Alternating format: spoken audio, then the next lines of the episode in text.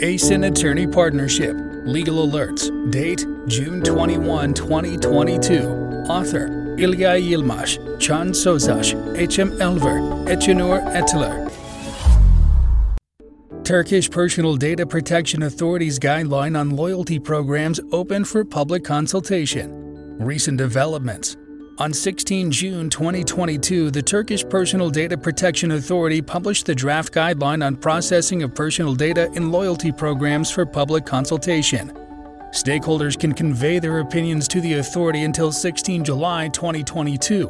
What does the announcement say? Overall, the guideline includes detailed information along with different examples of processing activities followed for loyalty programs. Below, you can find a summary of crucial topics covered by the guideline. The guideline primarily defines loyalty programs and explains their history and types. According to the guideline, loyalty programs are defined as follows programs that aim to increase the sales and profitability of the company while providing benefits to the customer through the implementation of all or some of the strategies, such as providing the customer with points, gifts, advantages within the framework of various criteria in return for shopping by processing the customer's personal data that will enable them to be specific or identifiable in terms of the business, monitoring the customer's shopping habits, and providing personalized product service offers by analyzing the processed personal data. The loyalty program operators are the data controllers within the scope of the guideline, and the guideline limits the scope of data subjects to merely customers. As per the guideline, three different categories of personal data are generally processed within the scope of loyalty programs. 1. Data actively and voluntarily provided by customers. 2. Data passively provided by customers. And 3. Data obtained from other sources. The annex of the guideline provides a detailed list of personal data categories processed within loyalty programs.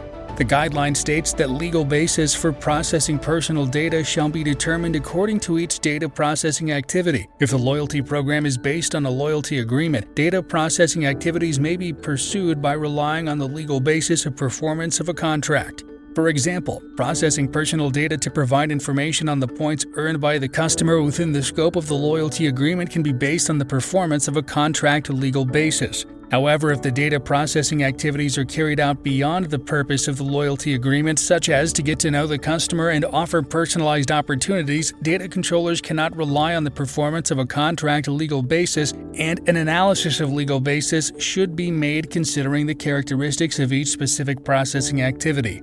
In the guideline, the authority also touches on profiling activities, stating the data processing activities conducted for profiling cannot be deemed as required for performance of a contract, and data controllers cannot rely on the performance of a contract legal basis for such processing. The guideline evaluates that requesting the explicit consent of the data subject to become a member of a loyalty program is not considered as setting explicit consent as a precondition of such services.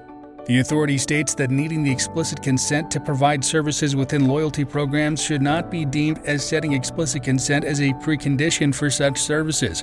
Instead, it should be deemed as such product service being offered without additional benefits. However, in this case, the discount and the rate of advantage provided within loyalty programs should not cause a significant disadvantage to the data subjects. The guideline states that the approval of data subjects is necessary to send electronic commercial messages within the scope of the loyalty program. In addition, the authority indicates that the purposes of processing personal data to get to know the customer and send commercial electronic messages are different. Therefore, the authority underlines that a detailed evaluation must be made on whether the data controller can use the contact information of the data subject to send commercial communications. In accordance with the guideline, data controllers must fulfill their notice requirement for processing activities pursued within loyalty programs. The authority states that privacy policies should be specific to each processing activity, and data controllers should refrain from using general umbrella privacy policies. The authority further underlines that additional benefits such as discounts, points, and data transfers related to these benefits should be specified in detail while fulfilling the notice requirement. In addition, if one of the partners processes personal data in order to send advertisements in joint marketing programs, the explicit consent of the data subjects should be obtained and the notice requirements should be fulfilled. The guideline further includes principles on the use of radio frequency identification technology RFID for marketing purposes.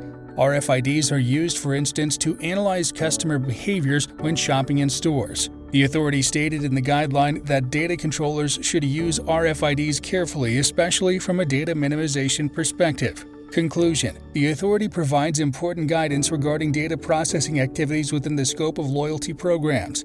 The guideline is open to public consultation until 16 July 2022. Those concerned will be able to convey their comments and suggestions to the authority until this date.